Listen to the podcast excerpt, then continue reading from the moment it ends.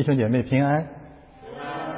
今天的正道经文呢，说约翰看见从各国、各族、各民、各方来了无法数计的人类，他们身穿白衣，手拿棕树。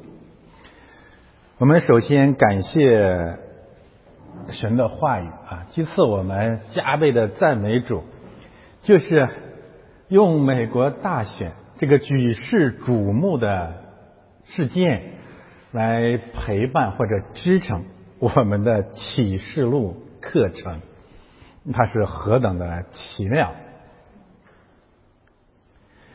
美国大选或者神用美国大选正在震动天地，因为这场围绕川普这个人所形成的历史冲击波和现实大局影响深远，意义深刻，事关根本，攸关生死。为什么这么说呢？因为这实际上是一场属灵的战争，而这场属灵的战争的根本是什么？就是围绕着一个叫川普的罪人，他是否有资格披上白衣，甚至披上白衣之后获得一定的权柄去见证神的义。围绕这样的一个基本事实展开了震动全地的冲击。这种风暴并不是突如其来的啊，在圣经当中呢，实际上它是整个属灵战争的核心线索，就是基督或者神的教会与魔鬼或魔鬼的军队之间永恒的冲突，永久的冲突。第一场冲突在伊甸园继续发展呢，实际上比较旧约当中比较形象的是撒迦利亚书第三章，大祭司约书亚要穿上白衣，要手拿棕树，撒旦和他作对，控告他不配，不配得救，不配成为神的仆人。神说：“撒旦啊，耶和华责备你，这不是从火里捡出的一根柴吗？”从旧约，从创世纪到启示录，到新约的最后一卷书，这个战争愈演愈烈。创世呃启示录第十二章第十节说啊，那日夜在神面前控告我们弟兄的魔鬼已经被摔下去了。什么叫日夜控告我们弟兄呢？看美国的主流媒体、主流媒体、呃，主要流氓媒体、下流媒体，天天看的就是这件事情。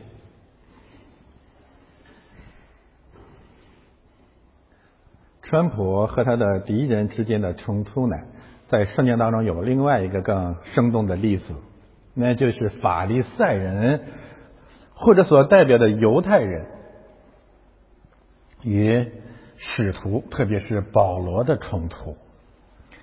在这场冲突到了无不可开交的地步，保罗讲了这样一段感人肺腑的话，他说：“基督降世，为要拯救罪人。”这话是可信的，是十分可佩服的。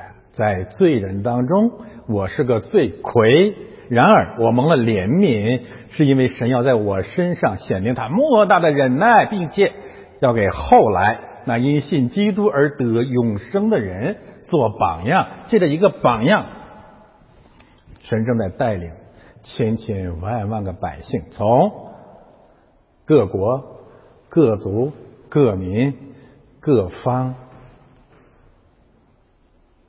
浩荡的归来。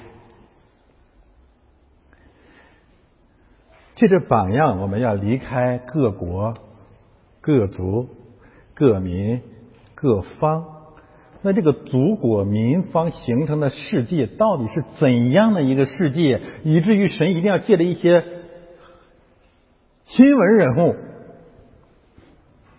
带领他的百姓出来归入他爱子的国度呢？翻到下一页，我们认识一下我们要离开的世界。这个世界被称为主流，被称为主流的世界吓坏我们了。我们觉得这个世界得多么的伟大，他们在道德上，他们在生命上，他们在属灵上得高于川普多少个分贝。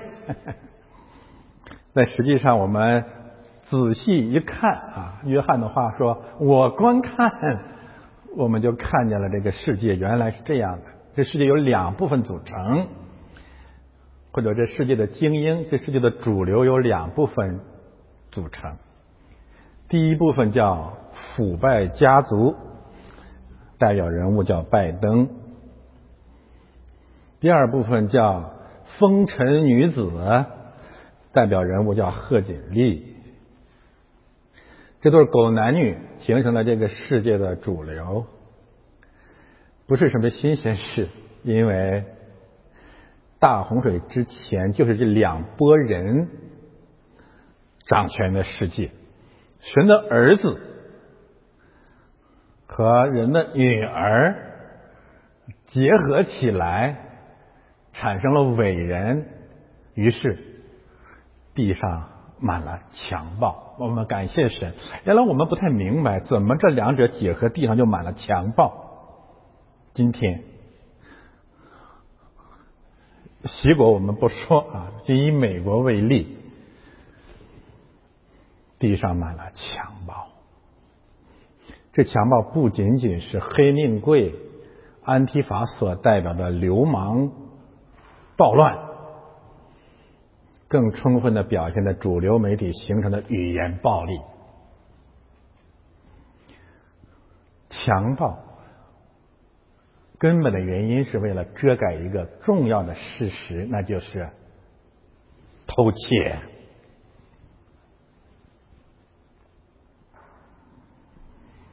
拜登跟贺锦丽共享一个灵性的品质，就是偷人了。两个人都偷人了啊！拜登偷了人的老婆，贺锦丽偷了人的老公，这也就算了，都有悔改的机会。他们现在又合起来偷窃了总统的职分，偷窃了美国大选。我们中国的孩子是怎么长大的呢？可能每个人都受过家长这样的教育，那就是当我们离开村庄进入城镇，离开城镇进入省会，离开省会进入首都，我们的父母，我们的至近的亲人都会教导我们一个教导我们一件事，看好你的东西不要被偷了。在我们藏钱的地方呢，至少有这么几个实际上小偷也知道，每个人都知道的位置，枕头底下、鞋垫里面、嗯、衣服缝里面。呵呵，我们很诧异啊，其实这是个神学问题。什么意思呢？就是这个世界是小偷掌权的世界啊。后来我看好了自己的钱包，但是没有看好自己的文章被一个作家给偷去了。有两件事情让我们特别生气啊。第一件事情就是无缘无故被偷了，特别是如果我们还是资源很有限、很穷的时候，你说你的车票被偷了啊，你生活费被偷了，这让我们特别的愤怒，这是我们第一场易怒。第一场从心里呃呼喊出一个一个盼望，主啊，我愿你来审判。第二个愤怒就是怒上加怒，你知道是什么？就是你明明知道他偷了，他还不承认。是咱们教会还是谁我不记得了啊，跟我说说他家的什么金项链什么什么什么首饰丢了，他明明知道是那个人偷的，但是那个人回过头来就引用主流媒体的话说，证据讥讽你了吧？没有证据，所以你明明知道他偷了，他跟你要证据。这个时候你第二次的呼喊，主啊，我愿你来，因为只有你的审判吧。所以我们感谢神，我们有了启示录，告诉我们神要回来审判小偷。但是在神回来之前啊，有一个条件，这个条件呢，用福音书的话来讲，就是我的福音要传报传遍地极，末日才会到来。用启示录的话来讲，要万国万民当中的百姓身穿白衣，手拿棕树归来，基督才能复临。那么身穿白衣，手拿棕树到底是什么含义呢？现在我们来看今天的正道经文。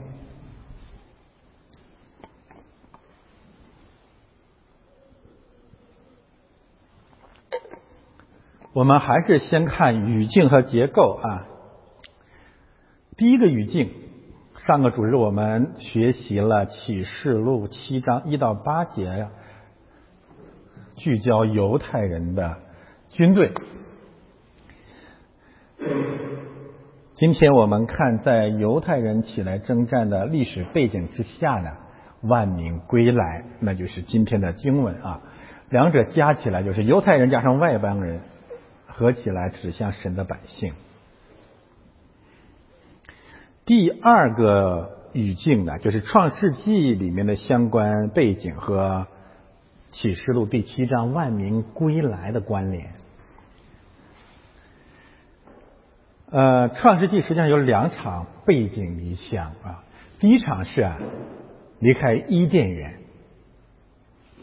离开神的面；第二场呢，离开人自己的故乡，离开巴别塔。上帝变乱人的语言，分散到全地，于是呢，就一直等候一个日子。什么日子呢？就是在基督里分散出去的万民能够归回，能够回家。千百年来，各个民族所有的思乡文学，所有的乡愁及其完成啊，指向的其实都是在基督里面的归回。第三个语境呢，那就是这个归家，这个回家的道路是怎样启动的呢？从创世纪第十二章开始，或者第十一章末尾开始，一直到今天，就是借着选民，借着亚伯兰的启程，到全地去寻找属灵意义上的亚伯拉罕的后裔，最后借着教会直到地极，带领万民归来。亚伯拉罕启程到迦南地，建立帐幕，设立圣坛，到五旬节，其使徒行传第二章，教会诞生。然后神说，你们往普天下去，直到地极做我的见证为止，启动了万民来归的伟大历史，呵呵，一直到今天。这是第三个语境。第四个语境呢，那就是在基督的身上啊，预表的这场归家，这场归回是有一个固定的具体的人和具体的地点的。棕树枝啊，棕枝节融入圣城，这个归来呀、啊，实际上是因为我们离开了各国各族各民各方的王，归向了万王之王。棕树节呼喊的口号是什么？和散那，是吧？现在就拯救，你是我们的救主。然后呢，看你的王来了，温温和和的骑着驴驹子，这是你们的王。所以归来不是一个建立一个什么共和国、民主国家、什么什么专制国家，都不是啊。归来是归向万王之王。另外一个呢，归来的地点是围绕着圣坛、帐幕、圣殿，看见这些概念都出现在这里了。那就是这是在圣殿里的团契，团契，这是神的国。在旧约当中叫耶和华的众节期啊，比如说利未记，节期就意味着一个盛大的聚会，是我们与神团聚团聚的场所和时间。这是第四个语境。那么具体到今天的正道经文呢，有两个核心的概念，贯穿始终的是宝座啊，出现了七次吧，还有呢白衣。宝座指向君王和君王的审判，白衣等一下再展开讲，我们已经讲过一部分了啊。那么今天的经文和也可以分成两大部分，九到十二节第一部分，十三到十六节第二部分。这两个部分呢，基本的主题可以从两个角度来讲。第一呢，就是也也就是说九到十二节讲什么，聚焦的是万民归来崇拜的是谁呀、啊？是基督，对吗？换言之，在讲基督是谁？基督是谁？基督是谁呢？基督是神。所有的呃啊呃，看一看七七项颂赞，都归给了基督，归给了神。十三节到第十六节讲的是谁呢？让我们认识归来的这些人，穿白衣的人是谁？我们可换个角度来讲，要认识教会是谁，对吗？啊，多美的经文啊！基督是谁？教会是谁？这是我们两大核心的真理，缺一不可。换言之，新郎是谁？新妇是谁？这是上帝对人类的拯救和建造，对世界的更新两个基本的道路，当然他们是密不可分的啊。那么这两部分信息就合成了，合在一起平行了。马太福音十六章彼得任性那一段经文，对吗？耶稣转过头来问门徒说：“你们说我是谁？”彼得说：“你是基督。”这是第一部分，对吗？认识神，认识基督。第二部分呢，主耶稣说：“你是彼得。”看见了吗？我要把我的教会建造在这石磐石上，阴间的门大患难，呃，日头饥炎热饥渴都不能胜过他，阴间的门都不能胜过他。清不清楚啊？非常非常清晰啊！这是第一个呃角度，把这两段经文呢分成这样两部分。第二一个角度呢，我们还可以这样看，就是第一部分可以指向圣礼，那是一个崇拜程序，看见了吗？而且白衣根据我们洗礼的传统，披上白衣也指向洗礼。第二部分是什么呢？是圣道。有一个问题，长老问，启蒙了一下这个约翰，约翰说我不知道这些问题，呃，长老就给他讲一套，身穿白衣头戴金冠冕的那个长老啊，就给他讲了一通道，对吗？所以我们可以说这是圣礼，这是圣道。经文很美啊，这是一场呃，也可以说是在末世覆盖全球的一场盛大的游行啊，一场盛大的示威，一场盛大的朝圣。它是基督复临的序幕。这些事情不发生，基督不会回来。所以，任何盼望主复临的人，你要争取做一个身穿白衣、手拿棕树的人，这是你真的盼望主回来最基本的见证。还是那个问题，那这是什么含义呢？我们来看具体的经文。此后我观看，见有许多的人，没有人能数过来，从各国各族各民各方来的，站在宝座和羔羊面前，手拿白衣，手拿棕树枝，原文没有枝啊，大声喊着说：“愿救恩归于坐在宝座上我们的神，也归于羔羊。”呃，我把它分成简单的分成五个话题啊。首先是此后我观看，此后历史延续性。犹太呃救恩福音救恩先临到犹太人，然后再临到外邦人，这是个基本线索啊。然后我观看呢，就是接下来这一切都是约翰所见证的，不是他瞎编的，有证据，他看见了。你知道这有多么悖谬吗？现在有好多的证人说我们有证据，我们看见了。然后呢，主流怎么说？证据呢？你你是不是真想？那么多人说我们看见了，说证据呢？什么意思呢？不是所有的人都信，就是有证据他也不信，这没有办法。这这意味着什么？你知道吗？这意味着真理不是个辩论的话题，真理是灵的工作。圣灵感动的人就看见了，说阿们。被邪灵捆绑的人，你看见的一切对他无效，这也意味着我们要得自由。什么意思？不要去说服他了，没有用啊！你看见他看不见。我就想起主有一句话，主怎么说呢？他说：“现在啊，你们真是有福的，因为在你们之前有多少人来想看看不见，想听也听不明白。”然后主说：“那就任凭他们吧。”约翰看见了什么呢？看见许多的人没有人能数过来。这话是什么意思呢？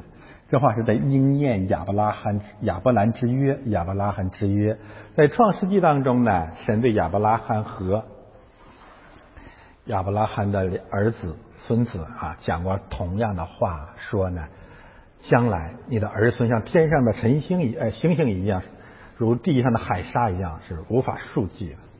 那么到今天就应验了。这个应验提醒那些所我说的西安主义者啊，现在有两个极端，我们要我们都反对啊。一个叫西安主义，就是救恩是以犹太人为中心的，或者只有犹太人得救；另外一种就是反犹太人的那些半吊子啊，我们都反对。反西安主义的理由在这个地方，那就是如果按所谓种族上的犹太人，没有办法成为大国，没有办法是像天上的星星数也数不过来。所以我们呃合乎中道的解释就是，最后人类得救包括犹太人，不能给人排排出去，但是不限于犹太人，明白吗？这是我们的基本的理论，基本的观点啊。无论如何，我们借此知道啊，神的话语绝对不会落空，哪怕有的时候我们会经历一些失败啊，我们也不要沮丧啊。现在我知道一些弟兄姊妹挺川普已经挺了有点魔障了啊，你不要走太那么远啊，好像现在已经不能接受这个拜登当选的后果了。你你不要这样啊，你你你你不要这样子，不要这样子，为什么呢？你要相信我们的神是掌权的啊。我退一万步，一万零一步说，如果真的是拜登当选了，那只有一个原因，我告诉你，那就是百分之五十一的美国的老百姓没有起来反抗，那他们就活该被拜登，你就你就得自由了嘛，对不对啊？那那你跟我说，那那还有很多人支持呢，那没关系，神会纪念他们的。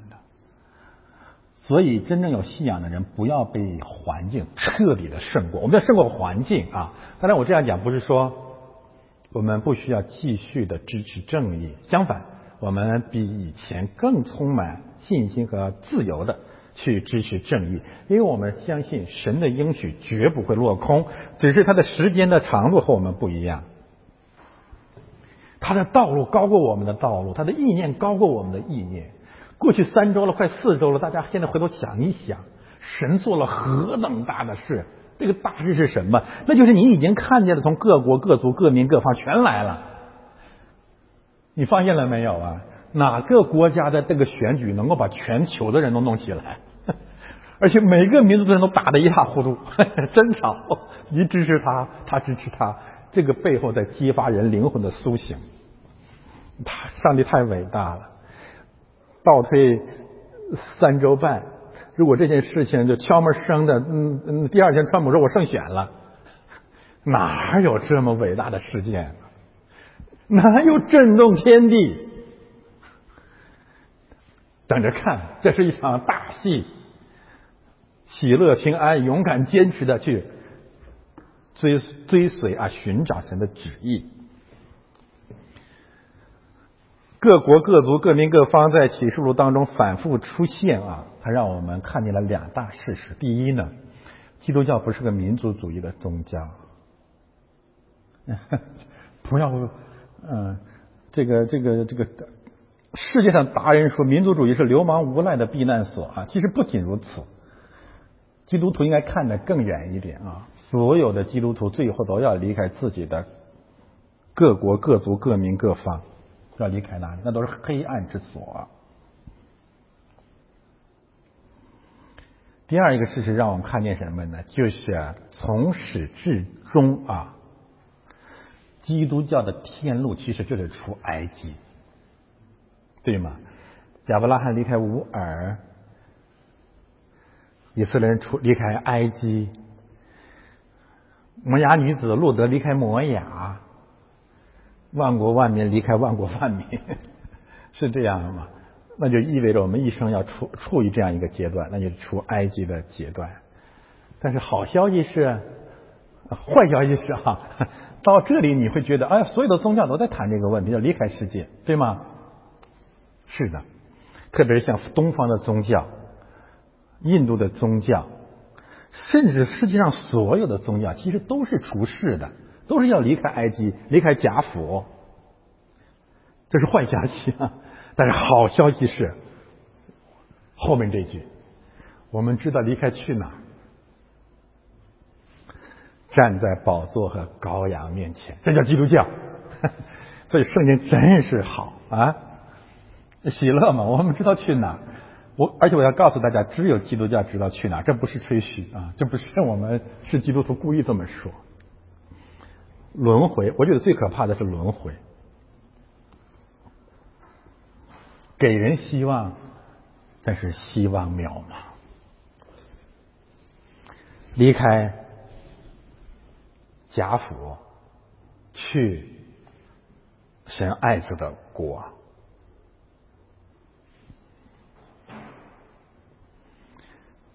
各国各族各民各方呢，在旧约当中出现在。在旧约当中反复出现在创世纪第十章，从一本造出万族，那就是诺亚的后裔分散到，你自己看那些概念就明白了啊。分族居住，分国居住，分岛居住，还记得吗？嗯，现在就完全明白了。我稍微强调一个概念，就是方。这个方什么意思啊？这个方就是林安排说的方言啊，就是这个词。那么是什么样的人呵呵为什么要出来呢？这么多人从各地全出来了，他们有什么不同呢？他们跟以往历史上包括中国历史上无数次的大移民，中国的移民现在往西方的移民有什么区别呢？我告诉大家，最大的区别，最重要的信息就在后面这两句。身穿白衣，手拿棕树枝。中国人移民了，我告诉你，根本没有移民。为什么呢？因为没有身穿白衣，没有手拿棕树啊。中国移民是或者东土大唐而来的，是身披袈裟，手拿人民币，口宣宝号，阿弥陀佛啊，都来了。来了，第一件任务就是我这些钱，我这些脏钱藏哪儿呢？鞋垫、枕头底下，呵呵，那就这样。嗯，我这是比较形象的讲，我的意思是，凡是不身穿白衣、手拿棕树，都没有发生生命真正的改变，都没有是都不是真正的移民。你在哪儿都一个样，瞎耽误功夫。等候你的仍然是地狱之火的焚烧。那问题是，什么叫身穿白衣？什么叫手拿棕树呢？白遗在启示录里面啊反复的出现，大约有这样几个概念。第一当然指重生、洗礼、受洗披戴基督，就是归入基督了，不分犹太人和外邦人，指重生，披上基督的义，用血遮盖我们，赦免了我们的罪，对吗？这是第一个真理，指向重生、认罪悔改、接受赦罪。中国的移民有这个过程，多少移民有这个过程？去教会吧，没有啊，百分之一都不到吧。你这个移民毫无意义，这是人类历大移民史上当中最愚蠢的一次一次移民，最自私的一次移民。他们真正对西方文明的贡献，就是把黑暗的中国带到了西方，把孔子学院带到了西方。我不是说西方是完美的，没人这么讲啊。第二，白衣是什么意思啊？得胜的就披戴白，就穿上白衣，所以指向得胜。基本上这两个概念，重生并且得胜。得胜是跟谁得胜？跟仇敌征战，跟罪恶征战得胜。所以这些新的人类啊，新造的人的第一个特点就是重生，就是得胜了。但是弟兄姊妹，我们要特别强调的，今天啊，特这个问题我们跟基督教、跟基督教主流没有分歧的啊，因信称义、披戴基督、重生得救没有分歧啊。但是我们分歧的是第二点，就是手拿手拿棕树，不是你披戴基督就这事就完了，你就等着鸡犬升天了。你剩下来基督教的全部的生活就变成什么了？就变成了追求神迹奇事了。那样的话你不会得救的。今天还有人问我得救的确据，改改革宗热衷谈讨论的，嗯，怎么找得救的确据？我们总结到两条：第一，在你身上找不着得救的确据，看你自己一定下地狱；第二，得救是个过程。保罗说，我们得救如今比起初更近了，一生在得救的路上。所以你不要，那是个假问题，以后不要再问这个问题了，坚持教会生活，继续跟随主就好了。得救既然是一个过程，那么在这个得救的路上我们干什么呢？你或者是加入百无聊赖装神弄鬼的 鸡,、呃、鸡汤教，或者手拿棕树。手拿棕树除了融入圣城啊，约翰福音融入圣城，手拿棕树的那个背景就是你要归入一个新的王，你要离开以前的王，以前的偶像，归入基督这个王以外。手拿棕树有一个基本的含义，诗篇九十二篇第十二节说，义人义人必发旺如棕树。什么意思？得救因信称义，然后义人因信得生。换句话说，得救行义，就这么简单。基督徒是地上见证上帝公义的新人类。若非如此，你没有得救，也不会得救。我们会越来越坚坚决的强调这个真理。整个的启示录第七章九到十七节啊，实际上从头至尾平行了旧约一段脍炙人口的诗篇，诗篇二十三篇。除了下面讲的生命的水边这些概念，还有牧人牧羊以外，还有一个核心的信息，两段是平行的，那就是你使我的灵魂苏醒，并引导我走一义路。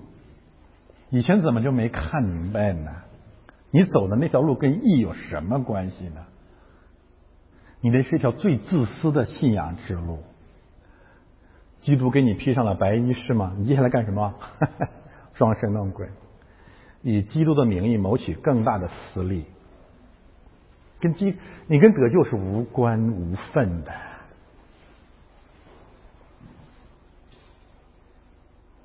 灵魂苏醒，平行身穿白衣。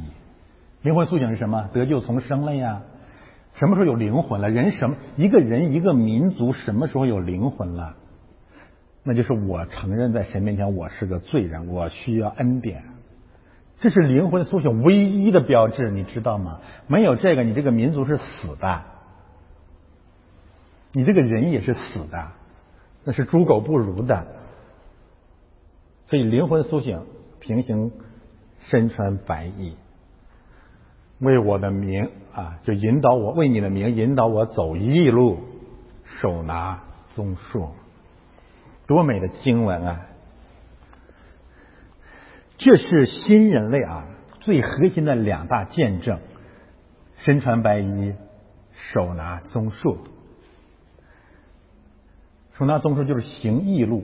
那现在还有一个问题，我们替天行道，进行暴力革命吗？不是的，我们怎么行义路？什么是我们征战的武器？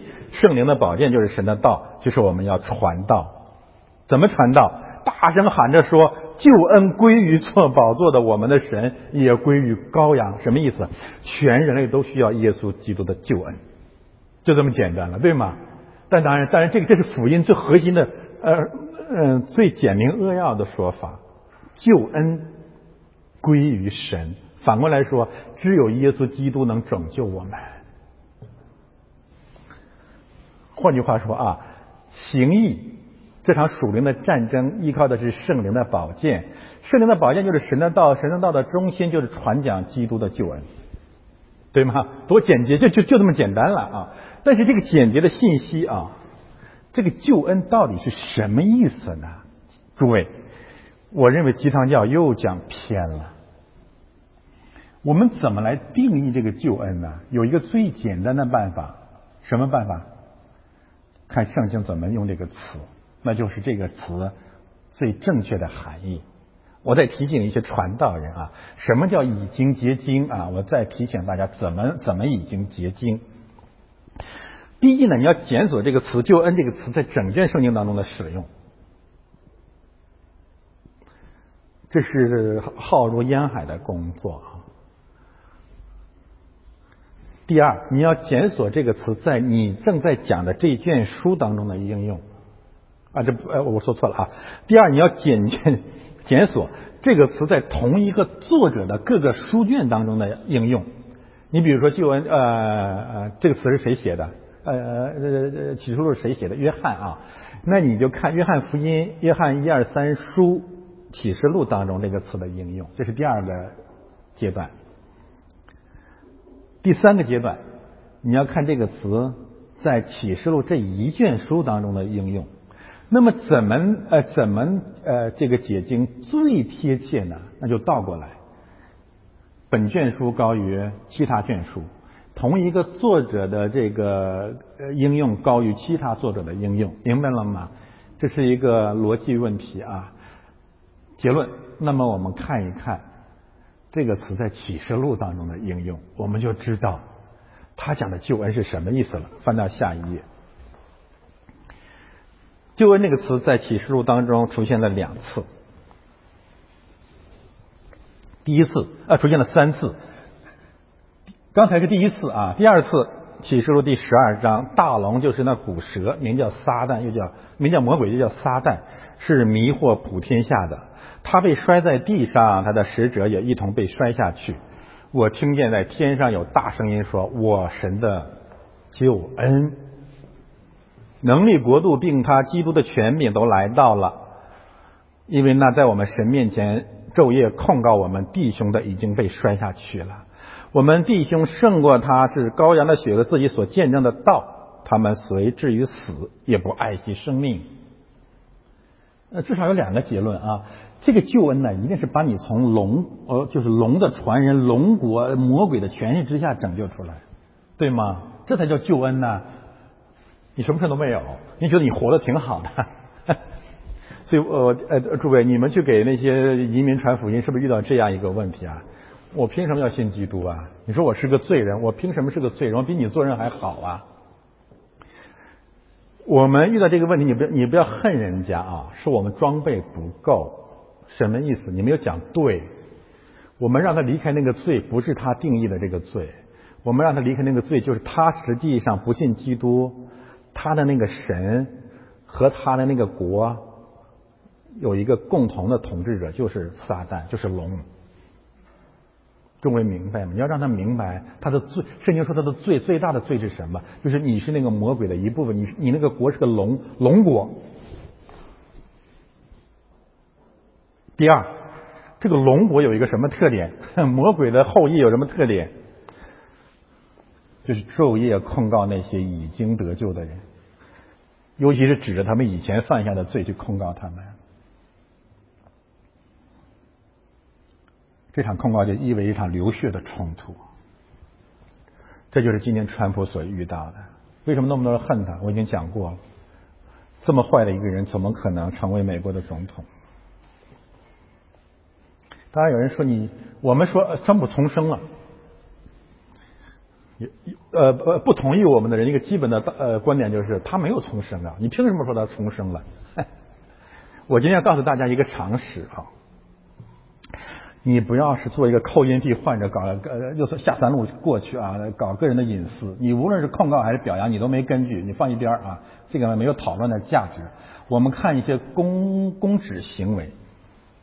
我觉得一个人是否重生啊，有一个最简单的见证，那就是手拿棕树。什么意思呢？就是你看他在这个新的职分上是不是不顾性命的在释放，而且卓有成效，对吗？他在不顾性命的侍奉而且卓有成效，讲呃显明了两个事实：第一，他改变了；第二，神与他同在。很多人不理解我为什么这么爱川普，这么支持他。我们基督徒当然不粉任何人，其实就这两大事实。很多人都可以感动，呃，彼此感动。但是我觉得最能感动我的就是当他面对死亡的时候，他那种义无反顾。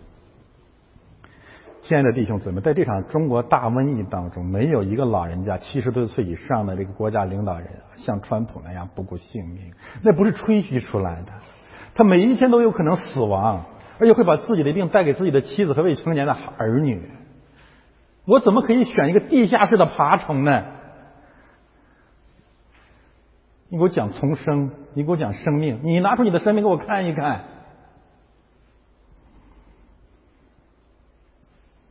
你要什么生命啊？你有什么资格说他没有重生啊？他为什么要如此不顾性命？因为他是个新造的人。第二，我们对比拜登也好，对比普天下的这些政治流氓，你对这个国家有什么贡献？你有什么实实在在的成就啊？川普的每一件事情都是真实的，都是卓有成效的。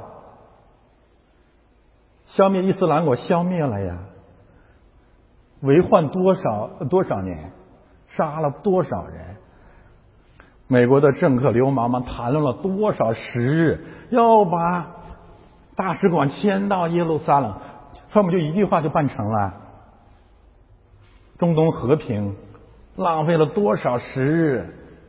我不想说太多了，饭有眼的都看得见。所以你要看，你要论断一个人从没重生，你看他的这个职分上是不是不顾性命？第二，你看他是不是卓有成效？除此之外，你在任何的攻击都是谎言，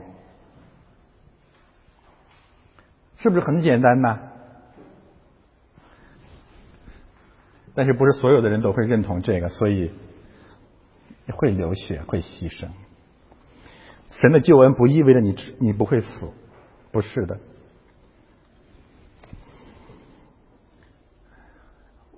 最近我们也算福音兴旺啊，今呃不断有人给我来信谈到这些话题。今天早上又收到一封信，呃说人牧你你你快点为两个人祷告，一个是川普，一个是辛迪鲍威尔，因为有人要杀他们，特别是下周下周一还是下周四啊，川普要去乔治亚州，有可能被被枪杀。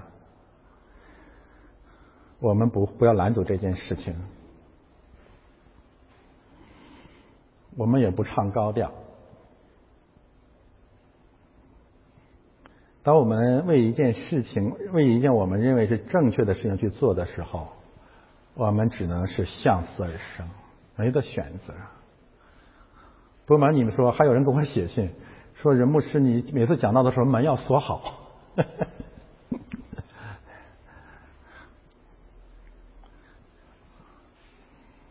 神拣选了我们啊，我们我还是用我们一个同工的话说，神给我们脸了，神给我脸了，这是我的莫大的荣耀。第二一次第三次出现，哈利路亚，救恩，看见了啊，属乎我们的神为什么审判了大淫妇。你看这个启示录这个结这个这个结构的美啊！第一次出现就是谈到了基督的救恩，然后第二次谈到了从魔鬼的权从龙的权势下把我们拯救出来，第三次谈到了从大淫妇的权势下把我们拯救出来，这叫救恩，对吗？但是基督教跟我们讲的百分之三十是吻合的，就是要从我们自己的罪当中拯救出来，对吗？这个我们不否认的啊，但是还有一个更广阔的真理，那就是从撒旦的权势和淫妇的权势下拯救出来，这是一道广泛的社会公益问题，对不对？这多大的一个视域，多大的一个语境啊！然后呢，结合这两段经文、啊、三段经文呢，我回答一个问题，就是最近这些事件出来以后啊，集团教的老生常谈、陈词滥调呢，也捆绑了我们个别的学员。他们有一个听起来很有道理的观点，就是我既不站在川普这边，也不站在拜登这边，我们因为我们是追求灵魂得救，呵呵，真没办法啊。那么我们今天就讲一讲救恩，或者什么叫灵魂得救呢？什么叫灵魂得救啊？查阅整卷圣经，灵魂得救这个词只出现过一次，希伯来书十章三十九节，连同三十八节，一人必因信得生，他若退后，我心里就不喜欢他。我们却不是退入退后入沉沦的那等人，乃是有信心以致灵魂得救的人。结合呢圣经其他的相关的经文啊，你比如说我们刚才引用的诗篇二十三篇，我的灵魂苏醒，然后呢引导我走义路。结论，根据这里的经文，义人灵魂得救，我们得出一个非常坚决而清晰的结论，那就是只有义人的灵魂才配得救。你得救不了，你的灵魂得救不了的，就这么坚决啊，就这么清楚。启示录也谈到了几次，在圣坛那里有因神的义被杀之人的灵魂，你得救不了，唯有义人的灵魂才能得救。恰恰是因为这样的缘故，亲爱的弟兄姊妹，我为什么这样讲道？因为我希伯来书另外一段经文讲的说，你们要尊重在你们中间辛苦传道的人，因为他要为你们灵魂得救去交账的。我们欢欢喜喜讲主流所讲的所谓的福音，最后我们都没有得救，我们这一生，我们这个教会是毫无价值的，毫无意义的。而且我们已经谈过了，那个主流的基督教就是撒旦教，为什么呢？因为他们侍奉的不是义人灵魂得救，他们侍奉的是魔鬼的三重试探。我为什么反对我们的弟兄姊妹，特咱特别咱们这个小小的教会的弟兄姊妹，不要去把神迹奇事、医治、方言作为信仰的中心呢？我我今天再再说一遍啊，我不认为你错了，有相应的经文根据，你能找到，我也找得到。但是我的观点是什么？你不要把它放在中心，为什么？因为它与灵魂得救没有关系，你知道，那是神的祝福，可以呀、啊，神恩待我们，给我们一些身体上的医治，甚至给我们一些肉身上的神迹都好，怀着感恩的心去接受，但是他无法确保我们得救。相反，如果你没有强大的信心的话，他会捆绑你下地狱，你会沉浸在那里，变得更加自私自利，关起门来。诸位明白吗？灵魂得救一定是一人灵魂的得救，不然的话你就会在侍基督教就会变成侍奉什么呢？食欲，用神迹奇事侍奉食欲，用神迹奇事侍奉情欲，用神迹奇事侍奉权欲，你不会真的信基督啊！有三句俗话，大家听一听就明白我在讲什么啊！中国有句俗话说天上掉馅儿饼，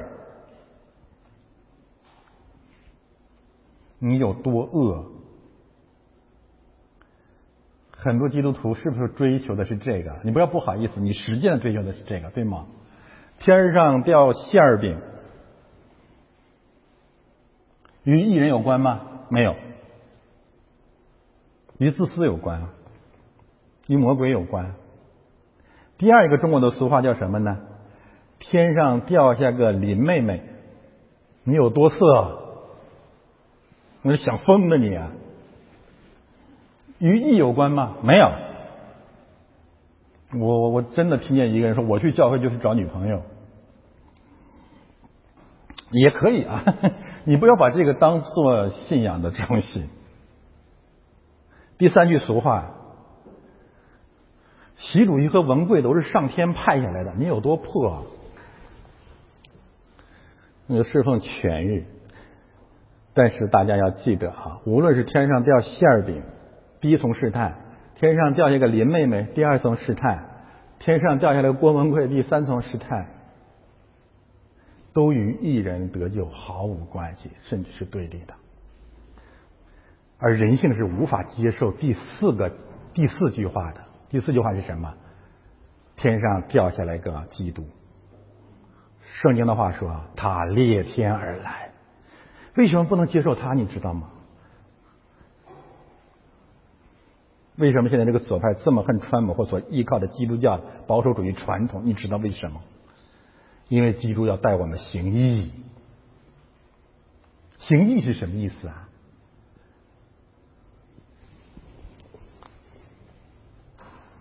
你要主持公义，你要见证神的义，哪怕你去见证那个义会威胁到你的利益和你的生命，你仍然靠主站立。没有人按照他的人性和他的魔性会走基督的十字架的道路。最近呵呵又有一个星星从天坠落，所以我说二零二零年真的是太哎呀太奇特了。年初有一叫科比的巨星沉落，年底马拉多纳降落，我就想起主的话说，我看见魔鬼像闪电一样从天坠落，然后一些追星的主流的公知的媒体也好，作家也好，就开始滥情，说马拉多纳终于去天堂了。我今天按照圣经和马拉我对马拉多纳的了解啊，我可以清楚的讲我的观点，他去不了那儿，天堂里没有马拉多纳。科比是个左棍，马拉多纳是左棍当中的左棍，他的灵魂深处崇拜的人是马克思，还有谁呀、啊？切格瓦拉，还有古巴的独裁者卡斯特罗。不仅如此，此人成名以后毒瘾是一个剧毒的瘾君子，而且放纵肉身，放纵食欲。大家看一些录像，看他晚年的一些照片，真是令人作呕。我讲他不是因为他是死人，我没有什么怜悯之心，我讲他是因为讲给活人听的。肥胖的令人臃，让人看那么臃肿，最后是死是自己作死死的。为此我们看见了什么？亲爱的弟兄姊妹，我们也很怜悯，我们也很难过。难过在什么地方？就是这么优秀的一个人啊，这么生龙活虎的一个生命，怎么就被夺去了呢？谁夺去他的？魔鬼使用的主流左派。回过头来我们想一想，如果马拉多纳是一个虔诚的基督徒，如果他坚持教会的生活，他怎么可能去吸毒？他怎么可能去吃成肥吃成一个丑陋不堪的胖子？他怎么不可能不会啊经营好圣灵给他的这个殿？所以是什么意思啊？那是就是现在美国的这场冲突也好，我们所传讲的福音也好，真真切切的关怀着你每一个人的生死，太重要了。我们我们会不会任凭千千万万个马拉多纳走向地狱呢？你如果真有你标榜的爱心，起来传基督的福音，大声呼喊救恩归于做宝座的和羔羊，求主怜悯啊！我们看第二段，众天使都站在宝座和众长老并四活物的周围，在宝座前面俯于地，敬拜神说阿们。这是强调的是天使，所有的天使都服了神，已经告诉我们对魔鬼的胜利已经临到了，对吗？魔鬼也是天使，但所有的天使，更多的天使吧，都是神的仆役。如果我们把天使指向灵界的各种灵体的话，各国各族各民归来的时候，也就意味着他们告别他们所有的假神，不会再崇拜偶像啦，因为连连天使也在崇拜神。所以你离开那个地方啊，真的不是一个空间的移民，意味着什么？意味着你告别原来的宗教信仰，是不是？呃，结尾的这个部分也是强，呃，那里是天使说呃敬拜神，这里强调是我们的神，首尾呼应嘛，就是告诉我们我们是一神论的信仰，只有一个神。连天使也敬拜他。那么赞美这位神，赞美他什么呢？中间有七个颂词，这个跟前文有大部分的重合啊。这个要比较起来，每一个解释呢就太，我们没有时间了啊。我特别的解释一下，最后这个词叫大力，在前文也出现过，只是翻译不同。前面好像翻译成是能力啊，这里面翻译成大力。翻到下一页，我讲讲这个大力是什么意思啊。还是这个原则，已经结晶启示录怎么讲的大力，十八章第一节，另有一位大权柄的天使从天降下。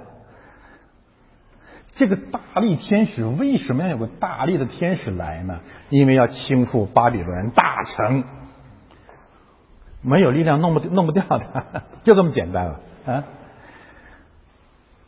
呃，十八章的下面讲的是一个道理啊，大力的天使举起石头，就是巴比伦大城，一下子把它扔下去了。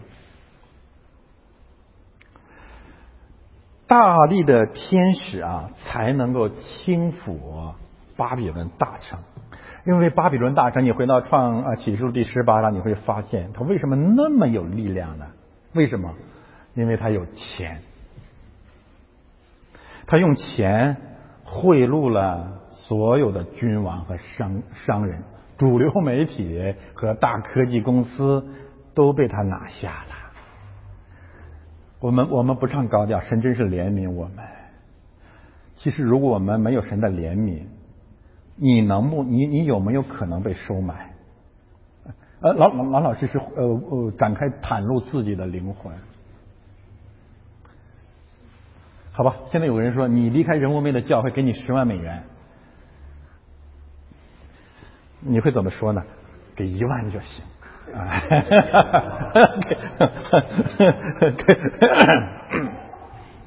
嗯嗯，谁说一千就行的？不出去，好吧？嗯嗯，没有办法，真的是神的神的神的怜悯啊！但是我们今天啊，特别是二零二零年，我们真的得承认，这这这个这个大撒币确实是太有力量。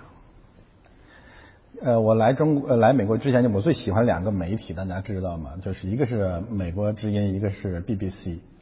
我是看着他们毁灭的，我就知道是拿了人钱了，太明显。每天看见那个推特给川普的推文前面贴那个条，说实话，亲爱的弟兄，我我的心都碎了。这个碎是什么？就是我我的整个的西方梦，每天就有人像拿刀子一样在我在扎我。我就听见那个中国的五毛也好，中国人那那个我们得罪过的人就说：“你看，你看，你看，你去了，你你你你你你捍卫了西方文明。”所以，魔鬼的第一试探真的不是浪得虚名。这个时候需要有位大力的天使才能去轻抚他。这个大力，我是觉得有两个含义啊。第一个是道德的力量，第二一个呢就是实力。由于希伯来文、希腊文这个“天使”这个词，其实有的时候是可以指人的啊。请原谅我又我又想起了川普。我不是他百分之百是，但他有可能是，就是他这个人的力量足以抵抗女色和钱财的捆绑。有史以来，他是第一个不拿工资的美国总统。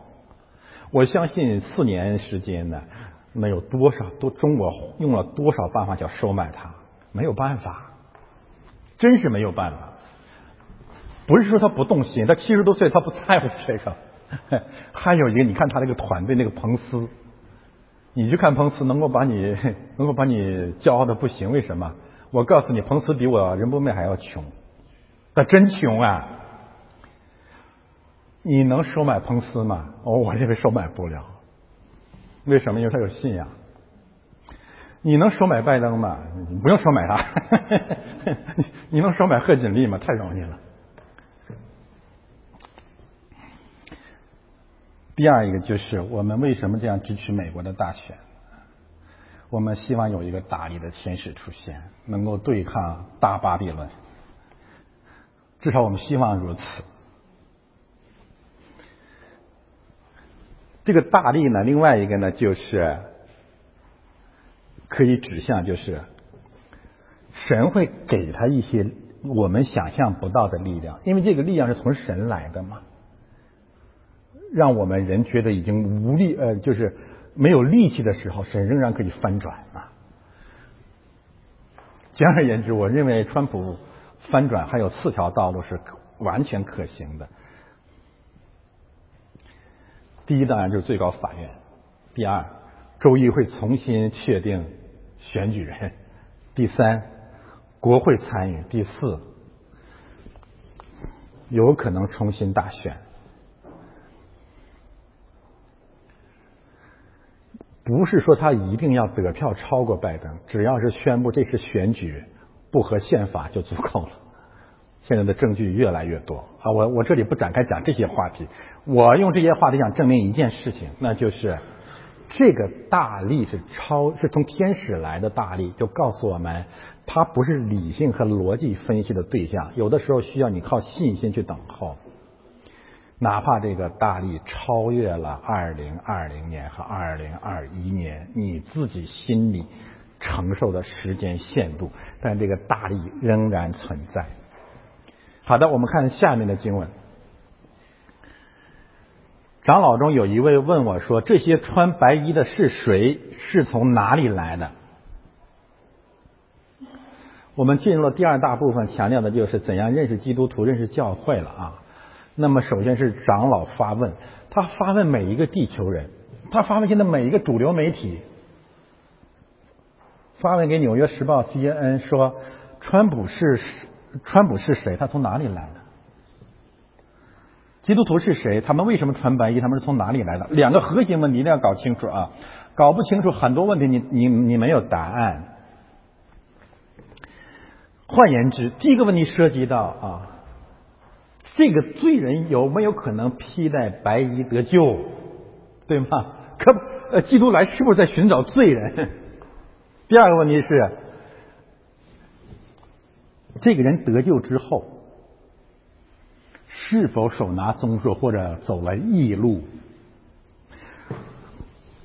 长老自己回答了两个问题：交叉结构，从哪里来的？从大患难中来的，看见了吗？交叉结构啊，他自己回答了。然后呢，白衣是什么意思？用羔羊的血把衣服洗白净，明白了吗？两个问题，我们是从哪里来？我们往哪里去？我们在哪里啊？我们是谁？两个问题，答案都在这里了。穿白衣的意思是，基督的血洗净了我们一切的罪。从哪里来的？解决的是经历了大患难，只有一人可能经历大这样的大患难，并且过来啊，就意味着你是个行义的人。你不行义，没人搭理你的，行有什么患难啊？你天天顺服掌权，说我为他祷告，你有什么患难啊？谁给你患难啊？对吗？所以两大问题，两大标准答案。呃，我稍微解释一下洗净这个词啊。这个词实际上在旧约当中有一个很重的一个一一一一部分经文在讲它，那就是利未记十三到十四节，那里面关于大麻风病、大麻风病洗净衣服的经文呢，贯穿始终。我们不要在医学上去定义那个麻风病，你找不到答案的啊，没有没有学者能找到答案，就是圣经当中讲的麻风病是什么，没有呃那些症状在医学上找不到现在麻风病对应的那个案例啊，跟跟你没有关系的啊。你要确证的是什么呢？就是那种人类罪恶的互相传染，这个核心的真理就可以了。而这一点非常重要，重要在哪里啊？如果没有基督啊，人类的聚集就是猪群，就是罪恶的互相传染，你一定要小心。正是为这样的缘故，神才拆毁了巴别塔，你明白吗？因为罪在人间的这种传染是几何级增长的。也为这样的缘故，我们今天我们支持川普，反对全球化。全球化是什么？就是罪恶在各个民族、国家、各民之间的互相传染。人们学习了各种犯罪的方法，无耻和不要脸互相的鼓励，最邪恶的力量全部凝聚在一起了。你你我这样讲不是悲观，我我要告诉你，一定要明白人是什么。就是学郭德纲同志说啊，就是学好太难了，学坏一出溜，就是这样的。我绝对是如此。所以我为什么有的时候建议大家，你不要轻易的介入别人的家庭纠纷，你不要轻易的介入到别人的那个那那个事情里面去。罪人嘴里出来的全是败坏人的话，败坏人的事，都是损招。而那些东西是你最容易虚心悦诚服的，你明白吗？为什么有些宗教有些那个人给你讲一套呃鸡汤教的福音，你听得特别受用，你知道为什么？因为他知道你追求的就是好做食物悦人眼目，能使你有智慧嘛，对不对啊？你喜欢听，一讲一个准，你马上哎，人家讲的是对的，人牧师讲的不对呀、啊？为什么人牧师讲的不对？因为人牧师讲的是你要去行义。然后人家说他在讲政治，那好吧，你就恨上我了吧？是不是这个道理？所以现在这个全球化的问题就是个大麻，全球化和反全球化就是大麻风病不同的态度的见证。洗净，一定要从那里面洗干净。神现在正在借着川普这个人和支持他的团队啊、哦。再重新拆毁巴别塔，我愿意为我这个结论啊付上所有的代价，这是我坚持认识、认识、认为的一个基本的事实。人类再走全球化的道路就彻底完蛋了，不是福音传遍了千家万户，而是大淫妇捆绑了所有的生命。但是感谢神，叫停，开始叫停了啊！现在我们来看中间这些经文啊。我对他说：“我主，你知道。”这什么意思呢？约翰很谦卑，对吗？约翰说：“我不知道，你才知道。”有一个谦卑受教的心，你会发现长老跟约翰其实用用俗话来说是平级的，但是此时此刻长老是在讲道，长老是有职分的，所以约翰愿意谦卑下来。知道这个词，我们又回到了创世纪。魔鬼说：“你知道。”现在胜过了魔鬼的试探，约翰说：“我不知道，主主知道。”长老传的是神的话语，使徒行传第十章，彼得就不如约翰有生命，因为那个时候神给他一个意象，你还记得吗？就是降下了各种各样的，那都是外邦人嘛，罪人嘛，这这彼得说、哎、都太脏了，我可不要这些东西。然后主说，神所洁净的你不可以嫌弃。其实这里面讲的是一个道理，外邦人在犹太人的传统当中啊，这个外邦人是罪人的，外邦人都是地狱的燃料，只有犹太人我们才能得救呢。川普这样的罪人，罪恶累累的人，怎么可能成为艺人，而且还、呃、成为总统呢？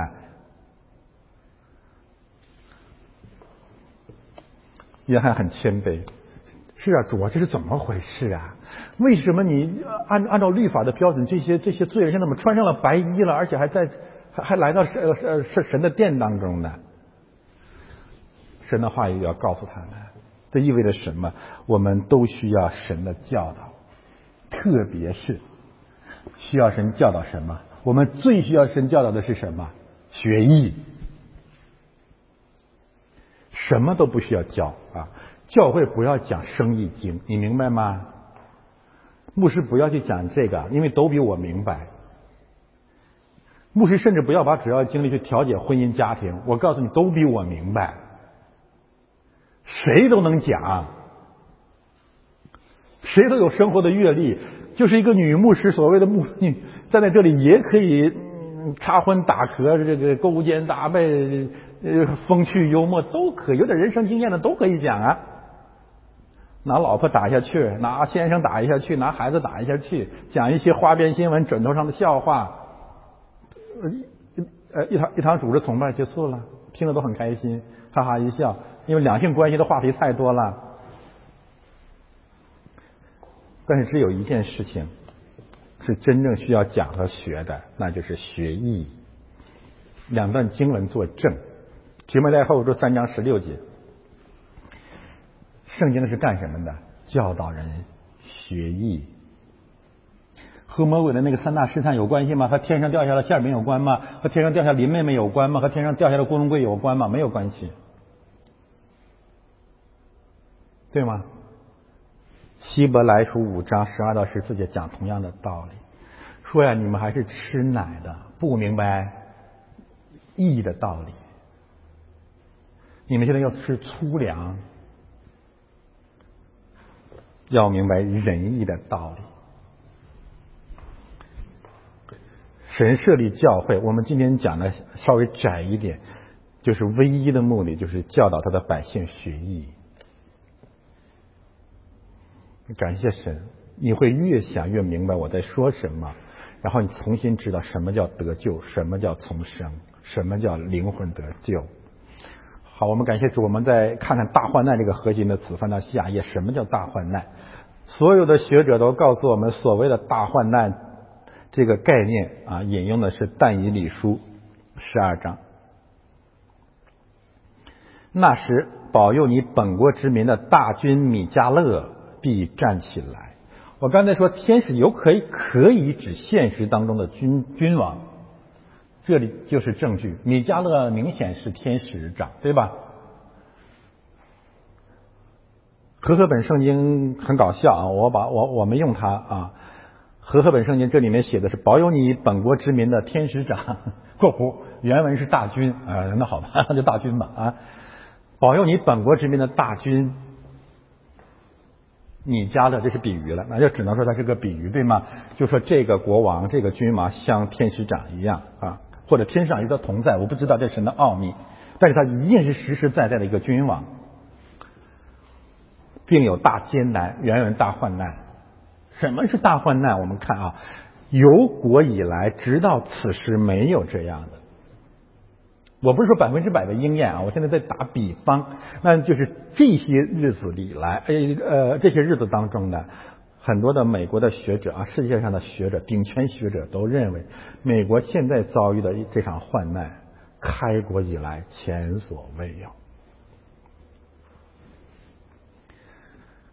那么为什么会有这样一场患难呢？它的目的是什么呢？主啊，你。你把这样的一个患难临到了世界灯塔之国，你你你你想看什么呢？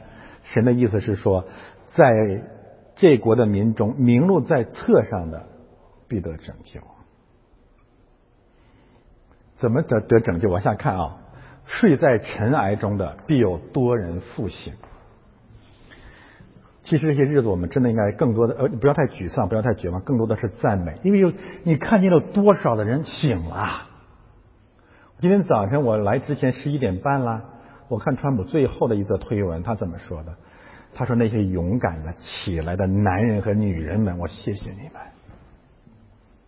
亲爱的弟兄姊妹，没有这样的事，大家都像猪一样在沉睡啊，现在该醒的都醒了，正在醒来。啊，真美好！只有这样大患难才让灵魂苏醒，没有大宴席让人灵魂苏醒的，大患难让灵魂苏醒。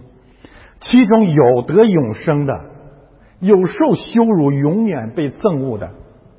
什么意思？分开了，得永生的和永远被憎恶的，每天都在分开。你注意到了没有？你都不用说美国了，你现在就中国的所谓的呃公知知识文化界，你突然会发现。壁垒分明，若非患难没办法分开啊。那么还有什么美意呢？就智慧人必发光如天上的光，那是多人归义的必发光如星，直到永永远远。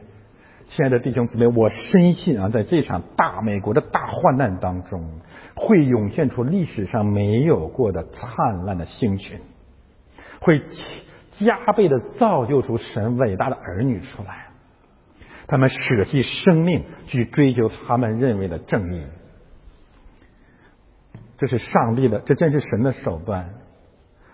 我们看林伍德，我们看辛迪·鲍威尔，我们看爱丽丝，真的是走在不顾性命的十字架的路上，他们成了这个世代的光。而且教会里面基督教也在开始苏醒，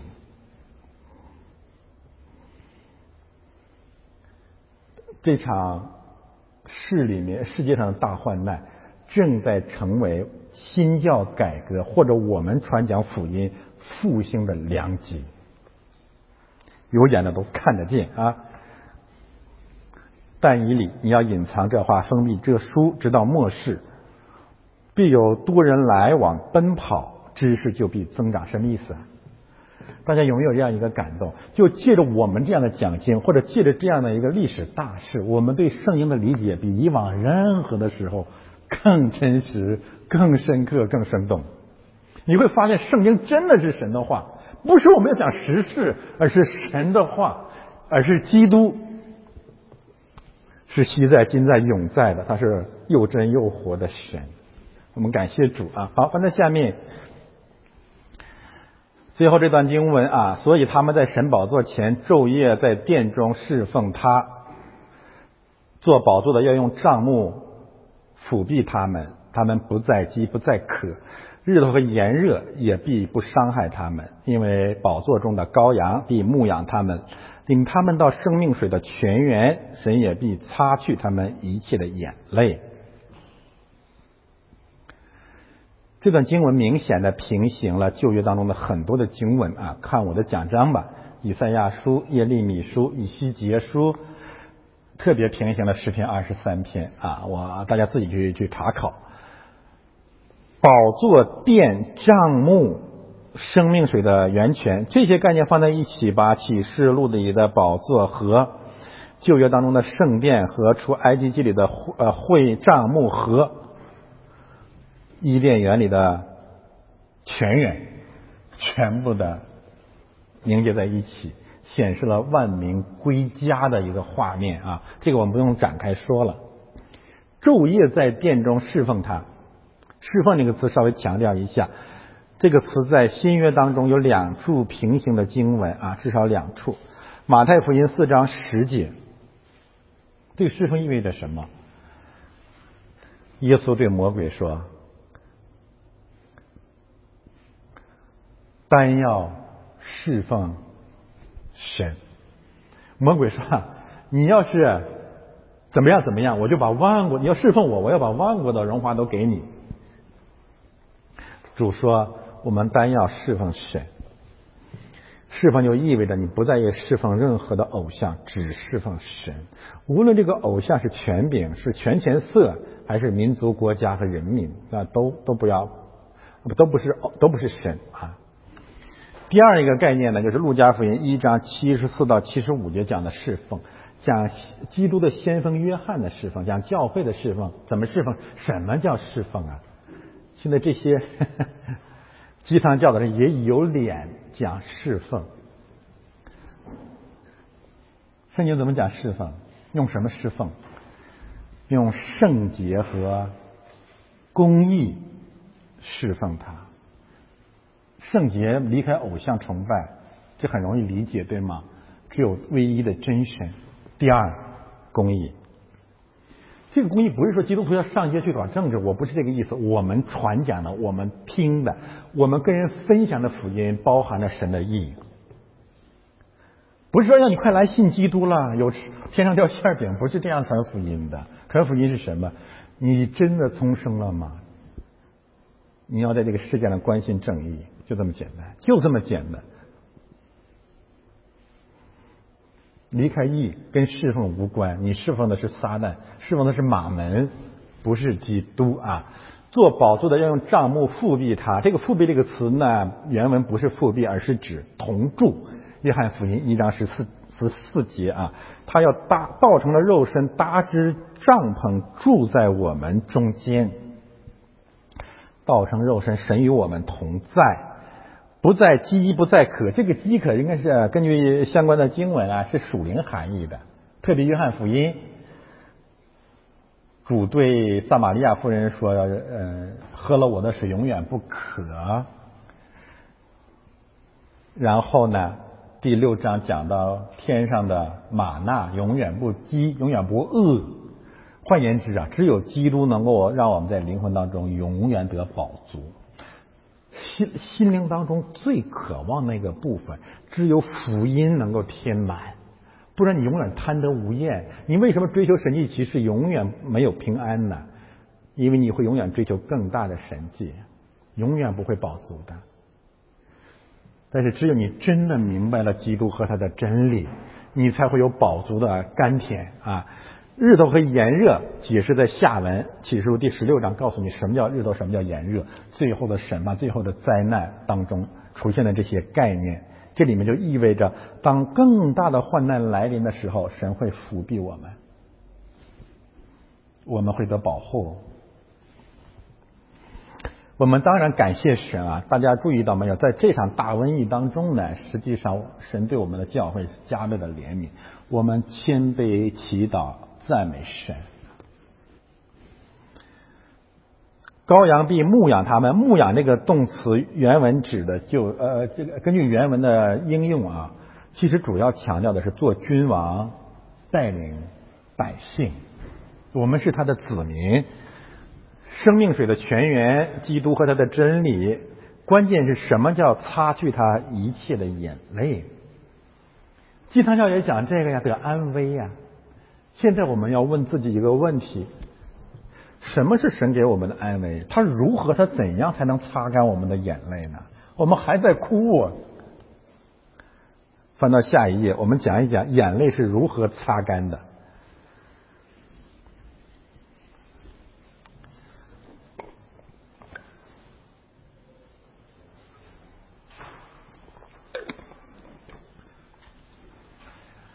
嗯，我你翻到下一页，我看看，好像这个眼泪擦干的经文，再往下翻，哦，翻上面去吧，再往上翻，好，就在这里，怎么叫擦干眼泪啊？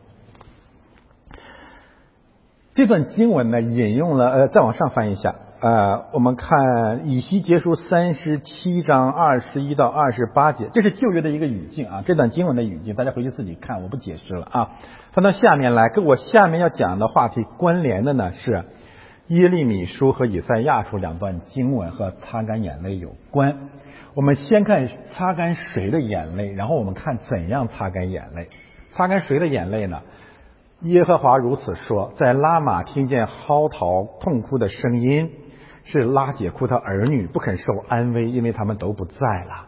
耶和华如此说，你禁止声音，不要哀哭，禁止眼泪，不要流泪，因为你所做之功必有赏赐，他们必从敌国归回，归回了万民归来。耶和华说的啊，你后期必有指望，你的儿女必回到自己的境界。这段经文呢，首先解决了新约圣经第一道难题，那就是希律在伯利恒屠鹰的时候，上帝在哪里？引用的就是这段经文，对吗？那你要是完全回到旧约这个经文里面，你自己就能找到答案，因为这些孩子会回来的。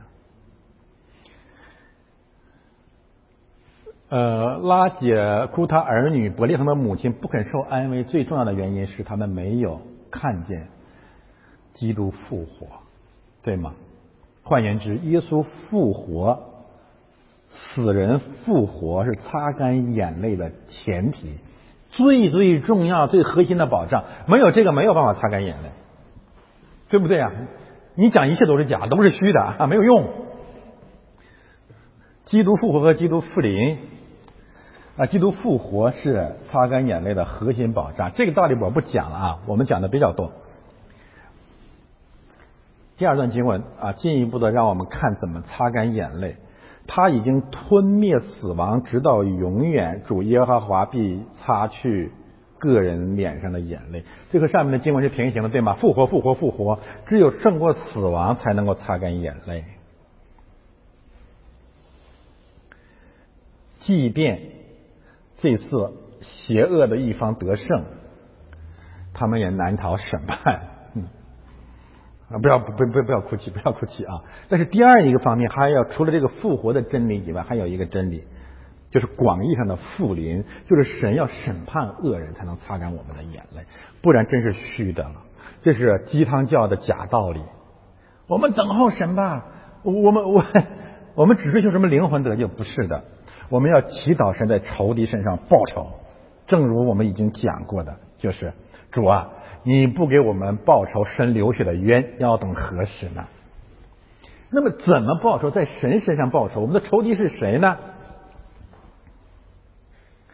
到那日，人必说，看哪，这是我们的神，我们素来等候他，他必拯救我们。这是耶和华，我们素来等候他，我们必因他的救恩欢喜快乐。耶和华的手，现在看啊，必按在这山上，摩亚人所居之地必被践踏。这里面有一个比喻，就是基督徒的仇敌有个其中的代表叫摩亚人。我这样讲呢，你回去要检索圣经当中所有的摩亚或众先知论摩亚人的信息，你才会知道我在说什么啊！我现在只讲结论啊。摩亚人所居之地必被践踏，才会擦干我们的眼泪。明白吗？我们的安危来自两个方面：复活得永生，第二仇敌遭报应。不要唱高调，哎，没有爱心。等你自己的亲人伤害的时候，你再给我讲这个高调，好不好啊？我们追求上帝报仇雪恨公义的大日，好像甘草被践踏在粪池水中啊！摩亚人的第一个伙伴就是粪坑先生啊。第二个伙伴呢，这里面没谈别的经文谈到了，就是古实人，他勾结古实人。古实人是什么人啊？黑命贵。摩亚人有什么缺点呢？骄傲啊！圣经呃论摩亚人的时候，三番四次的讲摩亚人的特点。摩亚人骄傲，他是真的骄傲。我要审判摩亚人啊，使他城上的坚固的高台倾倒，直拆平到尘埃。然后呢，我们的眼泪被擦干，是不是我们狭窄呢？是不是我们没有爱心呢？不是，是我们诚实，就这么简单了，对吗？虚伪的人听不了福音的。哎呀，我们要爱。我说治疗这些假冒伪善的人的方法，神有一个最简单的方法，那就是让他遭难，然后他再就不假了。问题在于啊，这个摩亚人为什么这么重要啊？在圣经当中出现的频率如此之高，如此重要呢？我要呃提醒大家，可能你们也看到了，我为什么总是认为川普团队才是真基督徒？除了这个政策上壁垒分明，你傻子都知道拜登是假基督徒以外，就看他们对经文本身的信靠程度嘛，对吧？政策，他支持同性恋，他支持无呃这个这个这个这个滥用堕胎这个呃这个自所谓的自由，他关闭教堂，宁可开放脱衣舞会，也要封锁教堂。啊，有些骗子们说，哎呀，那川普支持教堂聚会，岂不是让人传传染上呃那个新冠病毒了吗？我说你这真是瞎演的。那川普是什么意思啊？川普说呀，我们要把自觉权交给美国人民，就是你是不是聚会，你是不是营业，你是不是聚集，你让他自己决定。教会自己决定今天来多少人，可不可以啊？我我们是以同样的人，又不是个专制国家，凭什么你特鲁多的政府决定我今天教会二十五个人？你凭什么呀？我教会可以决定今天就五个人，那是我的权柄啊！我比你更关心我的生命安全，懂吗？这就这是真正的川普，这是真正的基督徒，就是人民自觉权嘛。而这主流媒体就这这个魔鬼的谎言，你要学会分辨。不是川普说啊，必须聚会。教会必须主日必须开放，不去不行，那不是他的意思啊。但左派的意思是强制的，绝不可以聚会。根据这些外在的政策和实践，你是轻而易举能知道拜登是假基督徒吗？从圣经上讲呢，你从果子就能认出树来，对不对啊？第二一个就是对圣经的熟悉程度。那拜登在圣经上闹的笑话太吓人了，不是老年痴呆，不是不是的，不是口吃。一个方面，拜登团队从来不引用圣经，我我怎么能够认为你是基督徒呢？另外一个方面，好不容易拜登同志引用了一次圣经，说圣经有一本书叫《Palms》啊，朱利安尼特别特别幽默，说拜登先生，我找了旧约和新约没有。你说吧，你你还是个西方人，你是个基督徒，老基督徒嘛，号称吧，你怎么可能连诗篇那个名字你都记不住呢？怎么可能？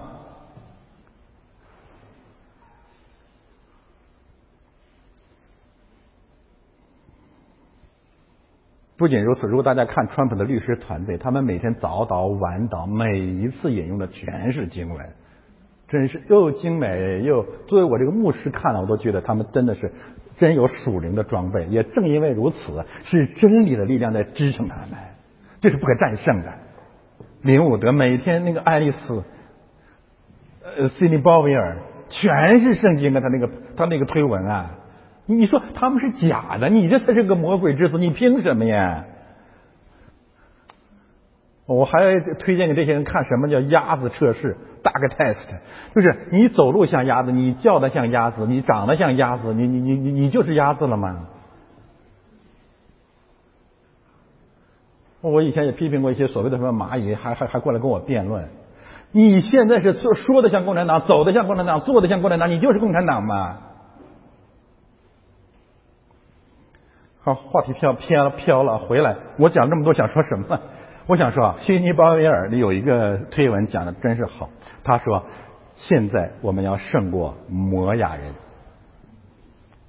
你知道，你要没有一定的圣经储备，你不知道他在说什么呢。我们知道为什么要消灭摩亚人才能够擦干我们的眼泪呢？摩亚人是什么人呢？翻到下一页了。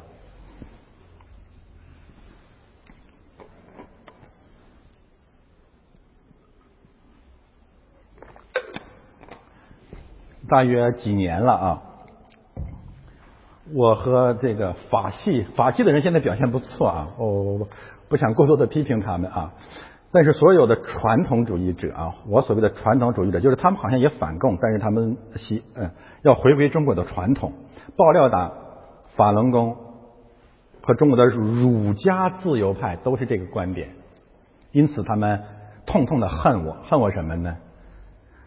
因为他们自认为有一个伟大的贡献，就是中共不等于中国。而我一直坚持中共就等于中国。不仅如此啊，他们极他们虽然很喜欢川普，包括现在法系媒体那么喜欢川普，但是他们绝不会诚实的翻译川普三番五次说的中国病毒这个概念。他们欺骗普天下的人，直接把它翻译成中共病毒，但是川普说的就是中国病毒。而我也这样说，为什么呢？有一些呃追问真理的人也不是很明白，所以我今天愿意啊，我说 n 加二次的来再解释一下，因为我已经解释过很多很多次了。我为什么要这样讲？首先，我希望一些呃这个网上求问这个问题的听众和读者要明白一个基本的前提，那就是川普说中国病毒有一个基本的语境，什么语境？是你赵立坚这个臭流氓说病毒起源于美国军队，川普才反击的。你不能做瞎眼的单目人，你现在就就就像左左媒媒一样，全都攻击川普，你种族歧视。那他种族歧视的时候，你在哪里呢？一个尊重事实和真相、爱护美国军队的总统这样讲有什么不对吗？我也会这样讲的。但不仅如此啊，作为中国人当中的议员，作为中国人的传道人，我要从这个事实当中看见更多属灵的信息。这个信息是什么呢？或者说，当我们说中共等于中国的时候，我们一定要明白，就是在哪一种意义上我们是这样说的。我们绝对不是说习近平犯的罪，每个人都要均摊；中共犯的罪，每个老百姓都要均摊。不是的，神是公义的，他一定会区分具体的罪在不同的主体之间的具体的责任，这没有问题的啊。但是当我们说这个中共等于中国的时候，是在一个属灵的意义上、更抽象的意义上讲的。那么那个抽象的意义是什么呢？那就是圣经上的道理。我们讲问题不是讲人的道理，我们讲神的道理。我们不是在讲世俗小学，我们在讲圣经。圣经有一个普遍的道理是什么？那就是整体的对一个民族、一个国家全面的、不加区别的否定。这个问题可能很少基督徒真的去想、去注意它，这是为什么？比如论断亚门人，审判埃及人，或者神常常就差遣一个先知说，你现在论什么什么人的末世，记得吗？论尼尼微人的末世，论亚述人的末世，论埃及人的末世，论古时人的末世，区分了没有啊？没有区分。区分中共跟中国了吗？没有。轻抚索多玛俄摩拉，分没分呃索多玛王比拉和索多玛人民呢？没有。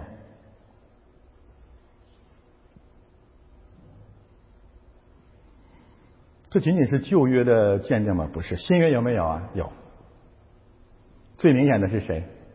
约翰福音、使徒行传。整体上审判的是谁？犹太人。约翰福音和使徒行传直接说一个词，就犹太人逼迫我们怎么怎么样。犹太人不做区分吗？耶稣不是犹太人吗？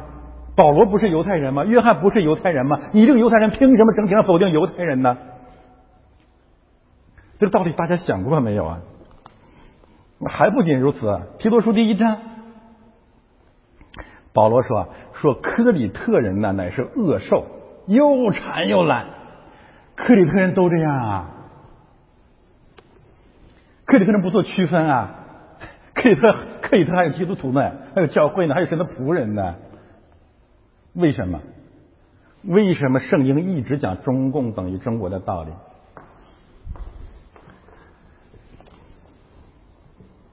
我想有两个特别重要的原因啊。第一个原因呢，就是它是在一个属灵的定义之下讲的。就是那个灵性方面的那个罪孽是覆盖了这个国家所有的人，都在那里面有份。第二，这种整体的审判实际上的目的是希望整救恩临到每一个人，让每一个人都认罪悔改，你明白吗？你以为把一些人从那里面区分出来，显得你很有爱心很公义吗？不是的。你要真的把这个民族当中某些人区分出来，就意味着这些人会死，会会会永死的，会沉沦的，因为他觉得他没有认罪的必要，懂吗？这是真正的爱。你说中国有一些人是无罪的，有些人很好，这所有的罪都是共产党的，就像现在有一些半吊子，现在所有的罪都是共济会的，都是马克思惹的罪，都是索罗斯惹的罪。你呢？你需不需要认罪悔改？大家明白吗？圣经比我们深刻的多，不是那些小心眼能明白的，不是说哎呀我批评他显得我很高明，哦，你不是中国人吗？正因为我是中国人，我首先要呼喊中国人认罪，整体上，而这绝不意味着我不是罪人当中的罪魁。换言之，攻克己身和我传普天下的向普天下的人传福音是可以并行的，不是互相排斥的，对吗？那么就摩亚人这个整体概念而言，或者就中共等于中国，中国等于中共的这个概念而言，有哪些基本的灵界的罪孽啊是共享的呢？搜索圣经当中关于摩亚人的信息，至少有五大方面中共等于中国。第一，淫乱。摩亚人是从罪孽里生的，大家知道是怎么生的？乱伦嘛，对吧？在山洞里，然后呢，淫乱，内部互相淫乱，然后呢又淫乱以色列人，捆绑进入迦南路上的以色列人，后来又跌倒了所罗门王，一直到尼希米以斯拉时代才修修、呃、大规模的去休妻，就是其中包括摩亚人的女子。我举个简单的例子，孔子学院这是不是个淫妇啊？从基督教纯正的观点来看，你反对过吗？蒙特利尔，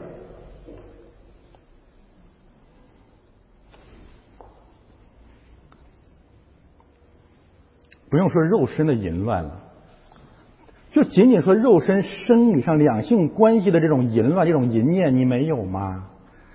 只有习近平有，你没有啊？那如果有，你为什么说中共不等于你呢？中共不是从你这里面出来的吗？这是第一个问题，对吧？第二，骄傲。每次论到摩亚，这是这太骄傲了。就骄傲这个词，我想强调强调两个事实。第一啊，所谓的骄傲是什么？就是罪人以为自己是神。我要告诉大家，这是中国文化的本质。无论是共产党在朝还是在野的共产党都一样。龙的传人嘛，龙的传人是什么意思？就我是个龙嘛。很多到人到了西方，哎呀，我要反对种族歧视。好啊，我们我们也反对啊。但是你们知不知道？全世界没有一个国家的种族歧视比中国最严更严重，知道吗？中国的种族歧视是什么？对农民的歧视。你呃，现在我我我已经离开贵国好多年了，但我我看到了驱逐低端人口，就知道在这个问题上根本没有改变。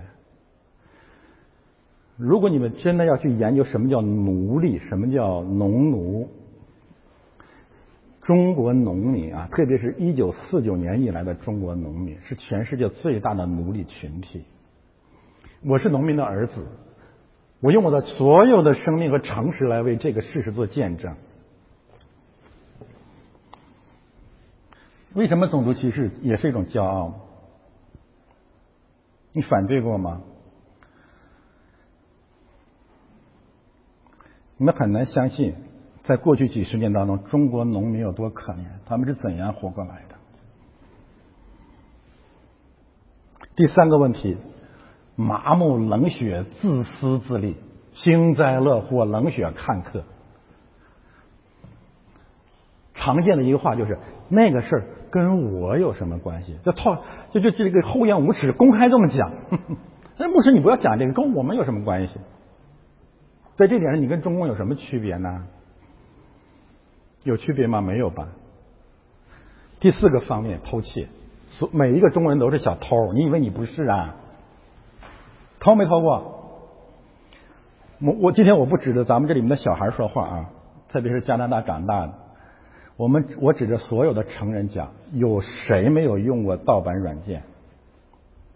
有吗？一个都没有啊！那那你在这个罪上，你跟中共有区别吗？二零一七年嘛，我回到中国去，我不是为了显摆，谁也不认识我，我去了一个电脑城。我说我就是要买微软的原版的 Word 软件 Office 软件，你知道吗？所有的人像看神经病一样看着我，就在哈尔滨。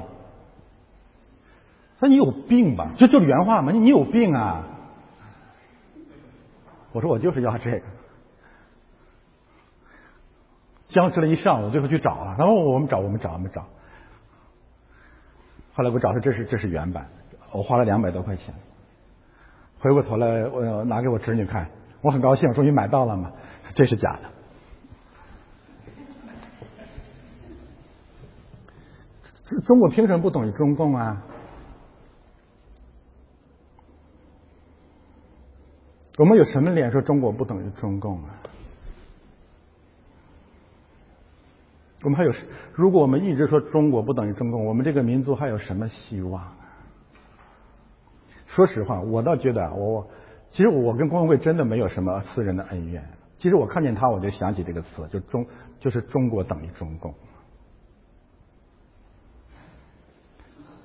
换言之，反共也等于中共。你看海外这个民运，你看这次在这个川普这个事情那个那那个那种丑恶的表现，你怎么不等于中共呢？第四个问题，崇拜假神啊，摩雅人的假神，就可憎的假神叫什么？叫寂寞。寂寞这个词翻译起来就是专制。我告诉大家，每一个中国人，包括我自己在内，我们的灵魂里面都有一个专制的灵，专制的灵，在家庭专制。就必须跟我一致，或者语言暴力，或者身体暴力，或者就就就碎碎叨叨的暴力，反正就是各种暴力啊，或者脾气上的暴力，还有一种软暴力，就是我躺在地上不起来的暴力啊。为啥你躺在？为什么中国的孩子一教育起来就不给糖就满地打滚？你就是个专制嘛，就是我的目的必须完成嘛，就你你你说了我，我一定得争回来嘛。还有什么？在企业，在教会，你知道我们的教会蒙福在什么地方？我们教会真的没有权柄，我不是夸自己，我们就是个听到，回去你爱怎么着怎么着嘛，不是我没什么爱心。哎，我们不追求一个权利，人一个人要追求权利得多累呀、啊，太可怜了。也正因为如此，我才敢这么讲到，对吗？人说：“哎呀，人不是你这样讲的，人会少的。我管你人多人少的，那个跟我没什么关系，我不追求这个呀。我这我说这话是坦然无趣。”所以说：“哟，群里面 C S M P 里面谁好像不愿意听要走，那再见吧。”我从来也没想建大教会，我从来也没有想建大教堂，我也从来没有想建大教区，我没有这追求，然后我就得自由了，所以他捆绑不了我。对不对？那他拿他拿什么来捆绑我？拿什么来吓唬我？不听不听拉倒呗。更重要的是，我不想在你身上建立什么绝对的权柄，无所谓。我唯一害怕的就是我现在讲的这个有没有圣经根据，对吧？所以你说这从这个五个方面来讲，你才会发现圣经讲摩亚人整体上的呃论断是对的，符合事实。为了每一个摩亚人可能得救，是不是多多美好的信息啊？所以我们要看它的语境是什么啊？与此相关呢，我要给大家强调一下，那为什么普世当中所有的民族都是罪人，我偏偏这么狠的说中国人呢？那就很简单，因为我是中国人嘛。大家不知道在网上看没看到一个黑人的牧师痛斥黑人的罪孽？为什么？当上帝从一个民族当中兴起一个呃传道人的时候，他的责任就是带领自己的民族整体上认罪悔改嘛。我也想去骂黑人啊，我也想去骂白人呐、啊，我这语言人家听不懂啊。呵呵神在华人当中兴起一个牧师，就是为了带领华人认罪悔改，就这么简单。而且你不要觉得这是个耻辱，这是个荣耀，什么什么意思啊？读圣经啊，我觉得我特别特别在文化上受震撼的是什么？就是上帝的选民呢，真的不是浪得虚名。就是从旧约的希伯来人、以色列人、犹太人，到新约的这个使徒们啊，我发现他们有一个最伟大的见证，那就是他们对待自己的祖宗民族的罪恶，从来都是尖锐的。我们总以上帝拣选这个民族，总是要捧着，然后好像他总比别人优秀，不是的。整个旧约以色列人的历史，就是以色列人丑陋的历史，然后才有蒙恩的道理可言。所以你不要觉得我骂中国人，我我有什么不可呃是什么什么恶意？什么意思啊？让中华民族获得灵性的觉醒，或者叫灵性的自觉。民族自觉是什么意思？就你终于知道你是个罪人了。所以在历史上，即使外邦的也这个伟大的作家，也是令人尊重的。你像俄罗斯有一个伟大的作家叫做什么？叫恰达耶夫。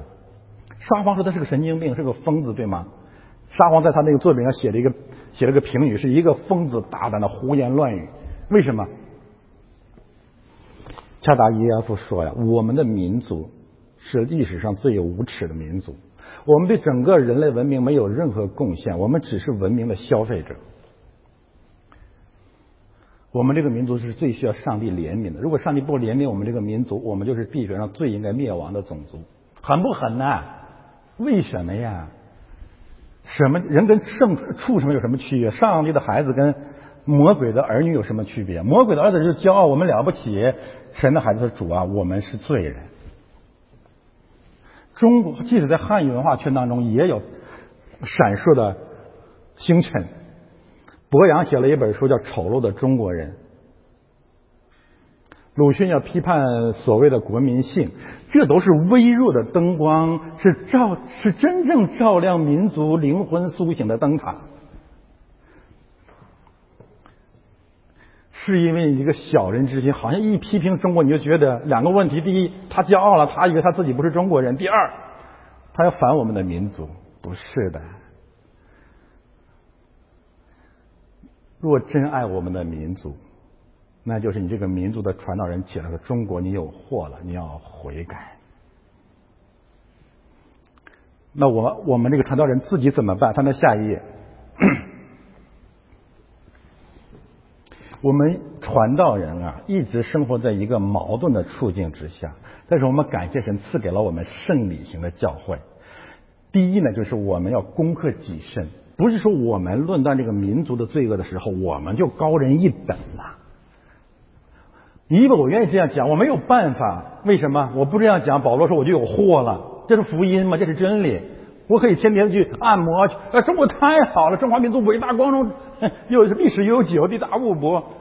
那你告诉我，他凭什么悔改信基督呢？他没有道理吧？所以啊，所有的传道人，我们不是鲁迅，也不是柏杨，也不是恰达耶夫，因为我们是神的仆人，确保我们在审判一个种族罪孽的时候，我们保持谦卑。这个谦卑就是、啊、圣理性教会的认罪赦罪礼。我再一次强调，它太重要了，你不要小看这几分钟。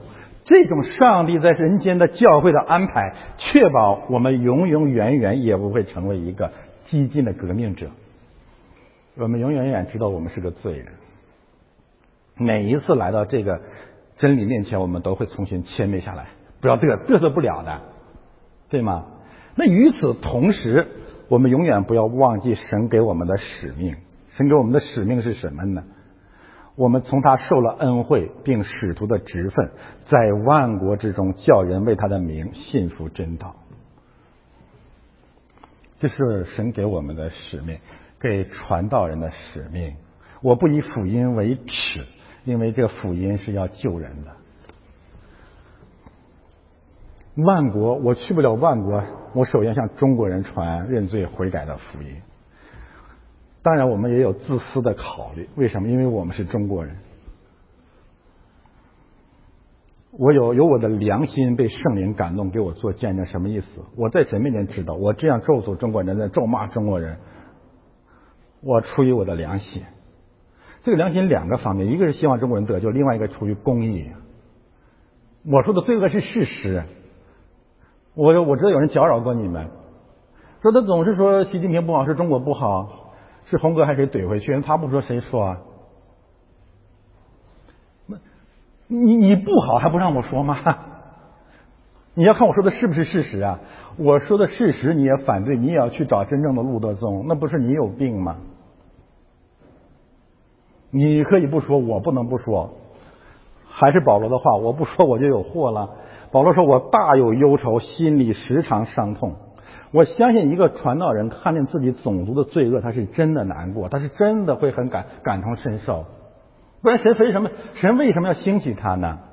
保罗说了很极端的话，为我的弟兄，我的骨肉之亲，就是我的民族吧，就是自己被咒诅与基督分离，我也愿意。这话够狠的了吧？这话不是说保罗愿意跟基督分离，你把它连起来读，我是这么解释的啊，就是保罗因为说中国不好，有人咒诅他说你这根本你根本没有基督的爱心嘛，被自己被咒诅与基督分离，明白我的意思吧？就是人咒诅他跟基督分离，不是说他要跟基督分离啊，就是我经呃承担这样的咒诅，这样的误会，这样的谩骂，我还会讲中共等于中国，就是这么个道理了。还有一点，最后有一点，很多人都在说这个问题，你不是中国人吗？最后一点啊，我们理直气壮的说，不是，你才中国人呢，你骂谁呀？为什么？因为我们是天国的居民，我们现在只有一个祖国，就是天，就是神的国。就像保罗说的，我们是天上的居民，我在此不分犹太人和希利尼人。我们既然是天国的居民，我们奉了神的使命，就是可以责备犹太人，也可以责备希腊人，我们可以责备外邦人，也可以责备以色列，我们可以责备英国人，也可以责备美国人，也可以责备中国人，因为我们是天国的人，无论是生是死，我们都是神家里的人。凭什么在这个意义上说我是中国人？不，我是神国的人，你们也是。不要被那种下三滥的呃逻辑捆绑我们。最后啊，我们今天这个信息呢，特别的啊，盼望更多的弟兄姐妹，有诸种问题困扰的人听见，也希望这些信息能够成为啊那些起来发光人的安慰。翻到最后一页，特别的希望啊，川普团队的弟兄姊妹能够因为真理啊，大得自由，也大得安慰。开篇我说了啊。呃，有鲍威尔身边的人说要加倍的为他祷告啊，因为有最黑最黑的势力在围困他。我们为他祷告，也为普天下神的子民来祷告。大家起立，我们一起用诗篇二十三篇，就是平行今天正道经文的诗篇来祷告。好，开始。耶和华是我的牧者，我必不致缺乏。他使我躺卧在青草地上，领我在可安歇的水边。他使我的灵魂苏醒，为自己的名引导我走义路。我虽然行过死荫的幽谷，也不怕遭害，因为你与我同在。你的杖你的竿都安慰我，在我敌人面前，你为我摆设筵席。你用油膏了我的头，使我的福杯满溢。我一生一世必有恩惠慈爱随着我，我且要住在耶和华的殿中，直到永远。阿们。好，我们看结束啊啊，有祝福。呃，主导文吧，嗯。我们在天上的父，愿人都尊你的名为圣，愿你的国降临，愿你的旨意行在地上，如同行在天上。我们日用的饮食，今日赐给我们，免我们的债，如同我们免了人的债，不叫我们遇见试探，救我们脱离凶恶。因为国度、权柄、荣耀，全是你，直到永远。阿们。愿耶和华赐福给你，保护你；愿耶和华使他的脸光照你，赐恩给你；愿耶和华向你扬脸，赐你平安。